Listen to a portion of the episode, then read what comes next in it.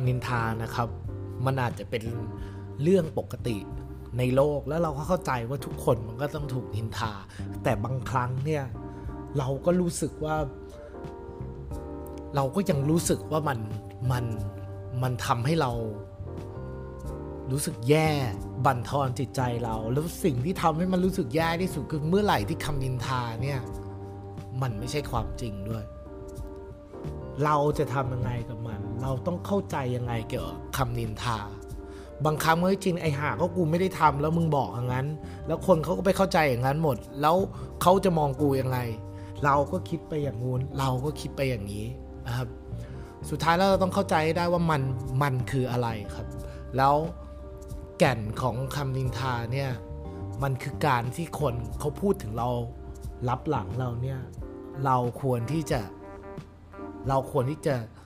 รับมือกับมันยังไง แล้วควรที่จะเข้าใจมันยังไงนะครับ เดี๋ยวโชคเคยเขียนไว้แล้วก็เดี๋ยววันนี้จะได้มาขยายความให้ฟังดูนะครับ ใน Deeper Podcast ของโชคเองครับ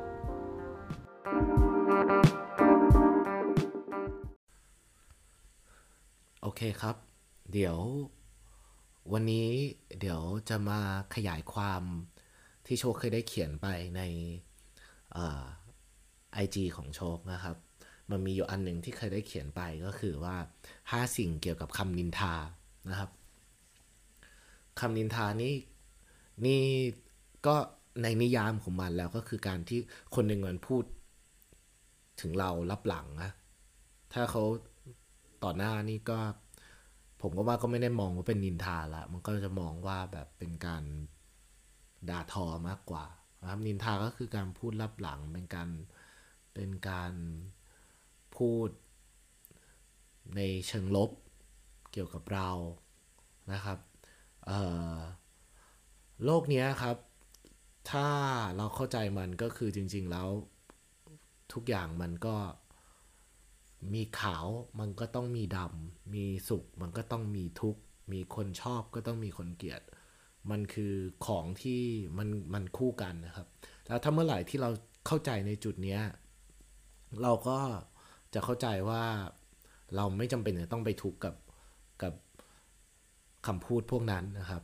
และห้าสิ่งที่โชคได้เขียนไปเนี่ย เดี๋ยววันนี้โชคจะอยากลองมาขยายความดูนะครับ ว่ามันมีอะไรบ้าง ก็เริ่มต้นด้วยอันแรกเลยละกันนะครับ อันแรกที่โชคเขียนก็คือ มึงไม่จำเป็นต้องเข้าใจกูและกูก็ไม่จำเป็นจะต้องอธิบายอะไรให้มึงด้วยนะครับ ก็ ตรงๆเลยตามที่ประโยคบอก ก็พูดง่ายๆก็คือ เราที่เขาที่เขานินทาว่าร้ายเราอาจจะเป็นเพราะว่าเขาไม่ได้เข้าใจเรา เขาไม่ได้เข้าใจสถานะของเราและสิ่งที่กำลังเกิดขึ้นอยู่กับเรา หรือความรู้สึกเราหรือว่าการนึกคิดของเรา เขาอาจจะแค่ไม่เข้าใจเรา เขาก็เลย ตีความตัวตนเรา ด้วยข้อมูลผิวเผินที่เขามี ก็แปลว่าเราก็ไม่จำเป็นที่จะต้องไปทุกร้อนกับมัน หรือต้องพยายามแบบจำเป็นจะต้องพยายามอธิบายตัวเอง ให้กับคนที่เขาไม่เข้าใจ เราเป็นเรา แล้วมันก็คือสิ่งที่ดีที่สุดเราที่เราจะทำให้กับตัวเราเองได้คือเราเป็นเรา แล้วก็อย่าไปสนใจว่าใครเข้าใจเรา เราควรสนใจคนที่เขาเข้าใจเราอยู่แล้วมากกว่านะครับ อันนี้คืออันแรกนะครับ อันที่สองอันที่สองคืออย่าเอาเวลาของเราไปเสียกับคำพวกนี้ เพราะสุดท้าย มันเท่านั้นที่กำลังเสียเวลาอยู่ไม่ใช่เรานะครับทัวร์ใหม่อีกรอบตอนแรกอ่านขัดๆนิดนึงนะครับ ก็คือง่าย ๆ อย่าเอาเวลาของเราไปเสียกับคำพูดพวกนี้เพราะสุดท้ายแล้ว มันมีแต่พวกมันเท่านั้นที่เสียเวลาไม่ใช่เรานะครับ ก็อย่างที่โชคเคยได้อธิบายไว้ตลอดว่า สิ่งที่มีค่าที่สุดแล้ว non reusable ไม่มีทางเอากลับมาได้ ไม่มีทางจะ recycle กลับมาได้ก็คือเวลา เป็นสิ่งที่มีค่าสุดแล้วทำงาน เงินเราก็แค่เป็นการแลกเวลาของเรานะครับ ถ้าคุณทำงานเพื่อทำงานออฟฟิศหรืออะไรเมื่อแค่เวลาการแลกเงินของเราก็ยังแลกกับเวลานะครับ คนจะทำธุรกิจก็ยังต้องเอาเงินไปจ่ายซื้อเวลาคนอื่นเลย ทุกอย่างก็คือการแลกอัตราของเวลา เวลาก็เลยเป็นสิ่งมีค่ามาก ถ้าเราเอาเวลา แต่ว่าเวลาเวลาที่ เวลาที่เราจะรู้สึกว่ามีค่าคือเวลาที่เราจะไม่รู้สึกเสียดายครับ แล้วเวลาที่เราไม่เสียดายมากที่สุด ก็คือเวลาที่เราได้รู้สึกว่าเราใช้เวลาไปด้วยความสุขมากกว่าความทุกข์ครับ ง่าย ๆ แล้ว ถ้าเราเอาเวลาของเราไปใส่ใจกับคำพูดลบๆชีวิตเราก็จะติดลบไปด้วย เราก็ทุกไปด้วย แล้วเวลาเราดีๆ ของเราเนี่ยที่เราย้อนกลับมาไม่ได้ เราก็จะเสียมันไปกับความทุกข์ครับ ก็เลย อย่าเอาเวลาไปใส่กับสิ่งลบๆ แล้วก็เอาเวลามาใช้กับสิ่งบวกใน ในชีวิตเราดีกว่า เอาเวลามาโฟกัสกับสิ่งที่มันดีในชีวิตดีกว่านะครับ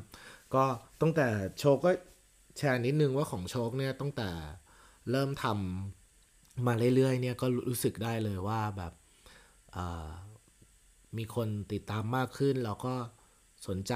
มากขึ้นแล้วก็ชอบมากขึ้น แต่ในเวลาเดียวกันเราก็เริ่มพบเจอกับกับไอ้คำด่าแบบจากไหนไม่รู้ ด้วยเหมือนกัน ซึ่งแบบเฮ้ยแม่งเป็นอะไรที่ใหม่มากสำหรับกูครับ แต่ว่าก็โชก็ก็พยายามที่จะเข้าใจมาล่าสุดนี่งงมากเลย คือเหมือนกับว่าอารมณ์ประมาณว่าผู้ชายคนนี้พิมพ์เข้ามาในคอมเมนต์ของ Facebook เอ่อเพจของของโชกอะแล้วก็พิมพ์มาในไอไอในในโพสต์อันนึงจำไม่ได้แล้วอันไหน แต่อารมณ์ประมาณว่าแบบแบบ เเขียนชื่อชื่อผู้หญิงคนนี้บอกแล้วก็บอกว่าแบบ เอ้ย มึงช่วยบล็อกผู้หญิงคนนี้หน่อย เพราะผู้หญิงคนนี้เขาตามคำเขียนของผมแล้วก็กลายเป็นเลิกกับเลิกกับผู้ชายคนนี้ แล้วผู้ชายคนนี้ก็ด่าผมยับเลยอะมก็ด่ามึงก็ด่าใส่กูเต็มเลยนะ เอ่อมัวซัวตัวเหลงเลยคือ ด่ากูเกลียดคำมึงเกลียดอะไรอย่างนี้ ทำให้ทำให้เขาต้องเลิกกับกูอะไรไม่รู้นะครับ ก็ตลกดี แล้วก็ก็ไม่เป็นไร เราก็เข้าใจเหมือนกันว่าไม่ว่าจะจะเพราะอะไรหรือว่าลบยังไง เราก็เราก็ไม่ได้บล็อกเขาแล้วเราก็ยินดีที่ให้เขาเอ่อได้ได้ปลดปล่อยความคิดเขานะครับเพราะว่าสิ่งสำคัญของของของ อิสระและเสรีภาพของการพูดก็คือให้เราได้ได้ได้แชร์ความคิดที่คิดไม่ตรงกันเขาไม่ชอบเราก็ไม่เป็นไรนะครับ เราอย่างน้อยเราเอาเวลาไปโฟกัสกับเรื่องที่มันบวกดีกว่า อันนี้คืออันที่สองนะครับที่เราต้องเข้าใจเกี่ยวกับคำนินทานะครับข้อที่สามครับที่โชเขียนไว้ก็คือคำนินทานั้น เราต้องเข้าใจก่อนว่าคำนินทากับคำวิจารณ์ มันแตกต่างกัน อันนึงจะทำให้เราดีขึ้น ส่วนอีกอันนึงมันจะเป็นเพียงความบันเทิงสิ้นคิดนะครับ ง่ายๆแล้วสิ่งที่เราจะบอกก็คือ เราอย่าคิดลบกับทุกอย่างที่มาคอมเมนต์เรานะครับ บางครั้งเนี่ย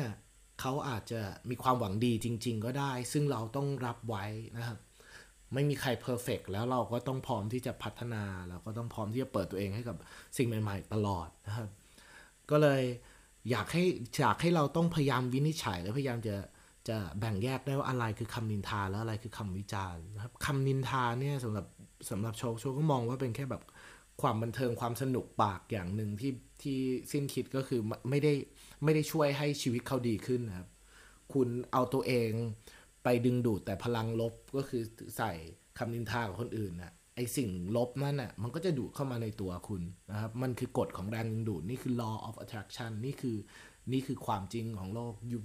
ยูคิดยังไงชีวิตยูก็จะเป็นอย่างนั้นยูคิดแต่ลบชีวิตยูก็จะดึงแต่สิ่งลบๆเข้ามาในชีวิต แล้วมันก็จะจริง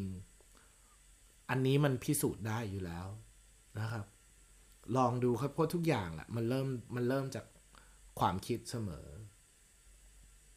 ยังไง ยังไง มีคนเคยพูดเหมือนกัน ซึ่งโชคว่าก็จริงก็คือ ยังไงโลกมันก็ต้องมีคนที่เราคิดว่าเลวเพราะว่าความเลวมันมันมันมันเริ่มจากจิตใจแล้วก็ความคิดอย่างเงี้ยครับ มันไม่ใช่มันไม่ใช่ว่าเขาโตมาจากอะไรหรือสังคมอะไร เท่ากับว่าตัวเขาเนี่ยพยายาม หรือเปล่า ถ้าเขารู้ตัวว่าสิ่งที่เขาทำอยู่มันไม่ดีเนี่ยเขาพยายามที่จะทำให้มันบวกกับตัวเขาอะเขาก็ถ้าจะนินทาอย่างเดียวมันแค่ดึงสิ่งลบๆเข้าหาตัวเขาเองนะครับ แต่กลับมาก็คืออีกอันนึงก็คือคำคำวิจารณ์คำวิจารณ์เนี่ยส่วนใหญ่มันก็คือเกรดที่อยากจะทำให้เราดีขึ้น ให้เราเห็นสิ่งที่เรากำลังทำผิดพลาด แล้วเราจะได้ลองเรียนรู้และพัฒนาครับ เราก็ลองดูว่าอันนี้มีเหตุมีผลไหมในการที่เขา พูดเกี่ยวกับเรานะครับ ถ้าอะไรที่เขาว่ามาแล้วมีเหตุมีผลเราก็ควรที่จะเก็บไว้วิเคราะห์ ซึ่งอันนี้โชคเชื่อว่ามันจะช่วยทำให้เราเเห็นจุดอ่อนของตัวเองได้มากขึ้นจากสายตาคนที่สามมองเข้ามาต้องเห็นมากกว่าเราอยู่แล้วเรามีแค่สองตาเนี่ยคนอื่นมีอีกกี่ตาเราก็จะได้เห็นมุมมองของตัวเราเนี่ยในในสายตาคนอื่นมากขึ้น เราก็จะเข้าใจตัวเราเองมากขึ้นครับ อย่างที่สี่ก็คือไม่มีใครเชื่อในเป้าหมายแล้วหรอก นอกจากเราจะเชื่อในเป้าหมายของตัวเองก่อน โชคใช้ชีวิตมาด้วยการที่จะเชื่อออหลักการนี้มาตลอดนะครับ เช่นเราทำงานกับใครเราก็ต้องเต็มที่กับเขาโชว์ให้เขาดูว่าว่าเรามั่นใจในตัวเขา เราเราเชื่อในเขาเราเชื่อในงาน เราเชื่อในการทำงาน เมื่อไหร่ที่เราแสดงความเชื่อคนอื่นก็จะเชื่อเราครับนะครับ เราไม่จำเป็นจะต้องไปสนคำนินทา หรือว่าต้องพิสูจน์อะไรให้ใครๆเชื่อเรานะครับ แต่ว่าให้เราเชื่อในตัวเองก่อนแล้วคำนินทาเนี่ยมันก็จะกลายเป็นสิ่งที่เบาบางมาก เพราะว่าเรารู้ว่าตัวตนเราเป็นยังไง เราเชื่อในตัวเองครับคำนินทาคำอะไรที่ด่าเราหลัง เราก็จะสามารถที่จะมองข้ามมันไปได้ แล้วเราก็สามารถที่จะก้าวผ่าน ปัญหาพวกนี้ไปได้เหมือนกับแค่ลมผ่านพัดผ่านเราไปเลย อะไรอย่างเงี้ยเลยครับนะครับ และอย่างที่ห้าอย่างที่ห้าเกี่ยวกับคำนินทาก็คือ ชัดเจนกับสิ่งที่เราทำแล้วเอาความสำเร็จไปตบหน้ามันนะครับ อันนี้ก็คือไม่ได้หมายถึงว่าแบบตบหน้าตบหน้าทำร้ายใครอะไรอย่างนั้นนะครับ แต่หมายความว่าความชัดเจนก็คือถ้าเราชัดเจนในความเชื่อและเป้าหมายของเราอะ ทุกอย่างมันจะเป็นแค่ดอกไม้ริมทาง ถนนเนี่ยมันกำลัง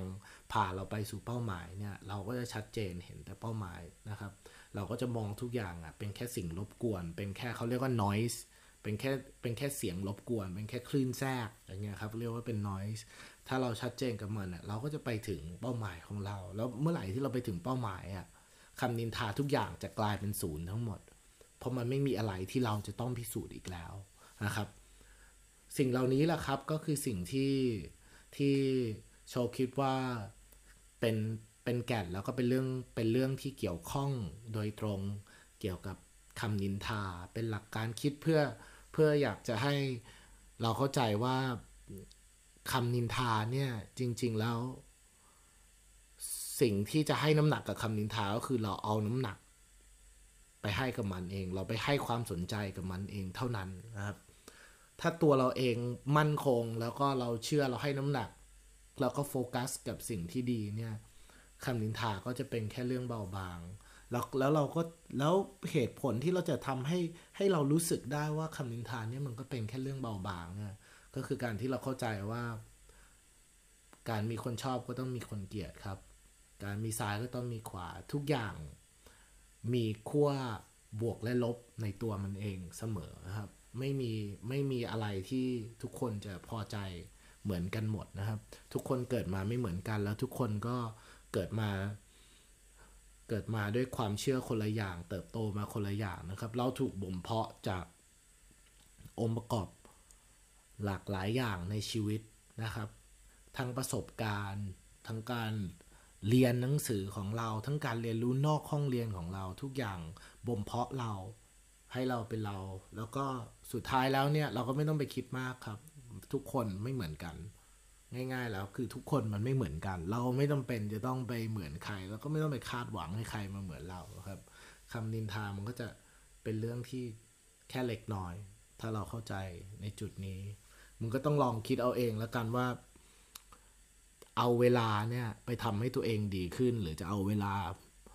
มาเครียดจม กับคำนินทา ต่อให้คำนินทาเนี่ยคนจะไปเชื่อคำนินทามากกว่าความจริงอะ่ะถ้าเราชัดเจนในตัวตนเราอะ่ะ เมื่อไหร่นั้น เมื่อไหร่นั้นคาแรคเตอร์เรา มันชัดเจนแล้วมันมันมันแข็งแรงกว่าคำนินทาเนี่ย คนมันก็จะให้น้ำหนักกับความจริงของเราเองนะครับ เราไม่ต้องพยายามไป